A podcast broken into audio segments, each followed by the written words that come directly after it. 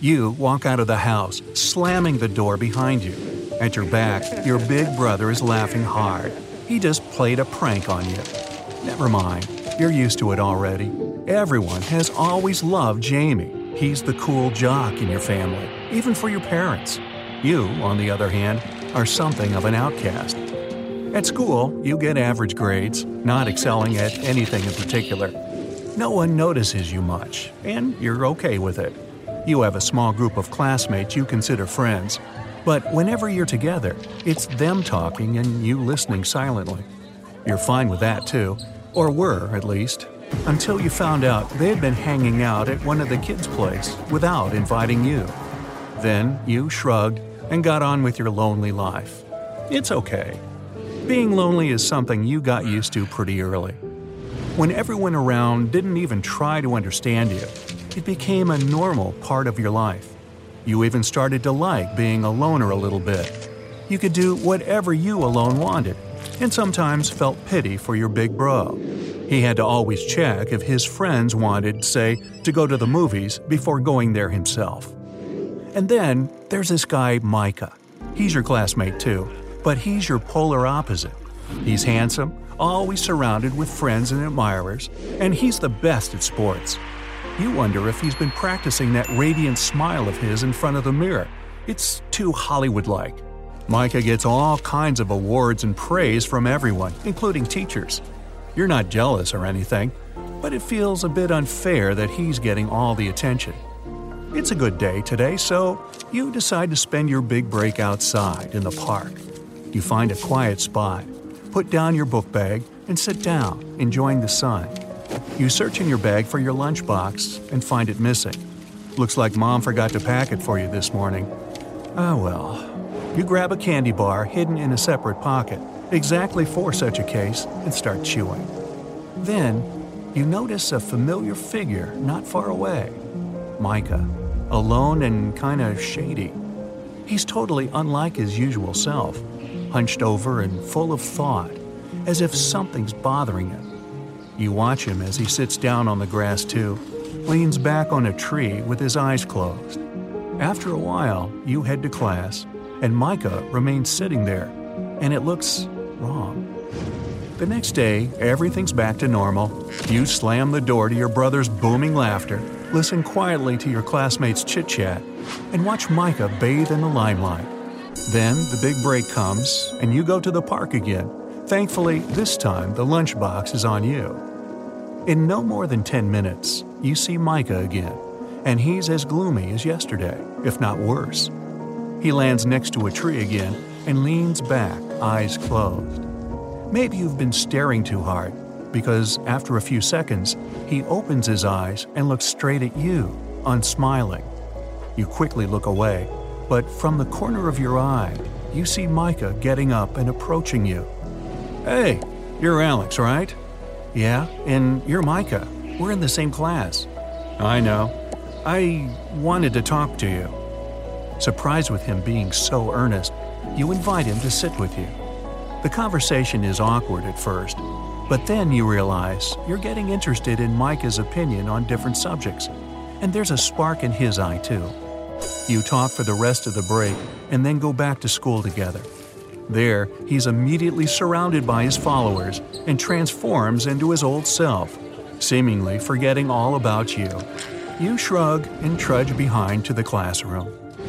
The following day is the same old song, but this time, Micah approaches you in the hall and suggests you two go for a walk. You go outside and talk. A surprising thought occurs to you. It's the second time someone actually wants to hear what you have to say and listens to you. Micah is different with you too. He's earnest again and doesn't flash that smile at you at all. It feels like he actually cares. But when you return to school, it's all back to normal. Micah is all fun and jokes, you lagging behind, invisible. Two weeks pass like this, and all this time you find yourself more and more enjoying Micah's company, waiting for each big break to get a chance to talk to him. One day, as everyone's leaving school, you're packing your books into your bag. Nobody's waiting for you, so you take your time. But then you notice a shadow. Micah is standing next to you, and there's no one else but the two of you. He says he'd like to take a walk home, and he'd be glad if you joined him. You agree, and you leave school together. The walk takes more than an hour, and all this time you're talking, discussing lots of stuff. You have a lot in common, but something is nagging you. Not far from your house already, you finally ask him why he chose you in the first place. After all, he's so popular and has so many friends. Micah's reaction is surprising. He grows moody and says they're not his friends. Then he says he's got homework to do and sets off at a fast pace. Perplexed, you trudge home. Your brother meets you in the doorway with a bag of trash, telling you to throw it in the dumpster with a smug grin. Next day, Micah is not at school. You don't ask anyone about it, but you overhear a conversation that he's on a sick leave. He doesn't appear for the rest of the week, and you realize it makes you sad. The weekend passes, you come to school, and when you don't see Micah again, you feel anxious, surprising yourself. The week goes by painfully slow. That weekend, you stay in your room and don't even notice your brother's and parents' worried looks. On Sunday evening, your brother quietly knocks on your room door, and you hear him scram as you yell at him to go away. No one bothers you that night anymore. Monday, you head out without saying a word and fail to notice that your brother didn't even try to play some silly prank on you. You get on the bus and take the furthest seat staring out the window, ignoring the joyful chatter of other kids. You walk in your classroom without looking around, throw your book bag on your chair, and tear the books out of it. You wake up from your thoughts when you realize it's too silent around. You look up and see everyone staring at you. Then, someone touches your shoulder from behind. You turn around sharp and see it's Micah. You stare at him and then look around again and rush out of the classroom, almost knocking down your teacher. She yells for you to come back, but you only pick up the pace and burst out of the school. You only half understand what you're doing yourself, but then you hear a familiar voice calling your name. It's Micah. He's running after you. You stop and look at him indignantly, and when he catches up with you, he puts his hand on your shoulder and says, I'm sorry, let me explain.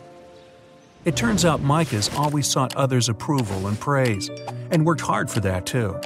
He's never had anything to complain about. Loving parents, adorable little sister, and his family was pretty rich, so he could get whatever he wanted.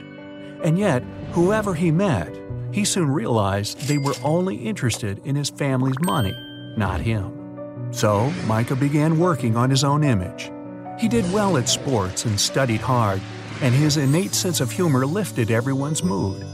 For some time, his popularity gave him confidence, but then he saw it again. People were gathering around him, not because they liked him, but because they wanted a piece of his glory. It all came back at him at once, and he realized he'd fallen into his own trap. And then he saw you, a quiet kid who's never even tried to butter him up. He was tired of wearing his mask and when he met you in the park, he saw his chance. It was great to talk to someone who was genuinely interested in him personally, not his achievements. So, when you asked about his friends and popularity, Micah became afraid that you might be just another one of them. And yet, he says, he realizes now that it wasn't the case. He's sorry, and you see it in his eyes. And after his story, you decide to skip school for once and make up for those two weeks apart. It seems neither of you is lonely anymore.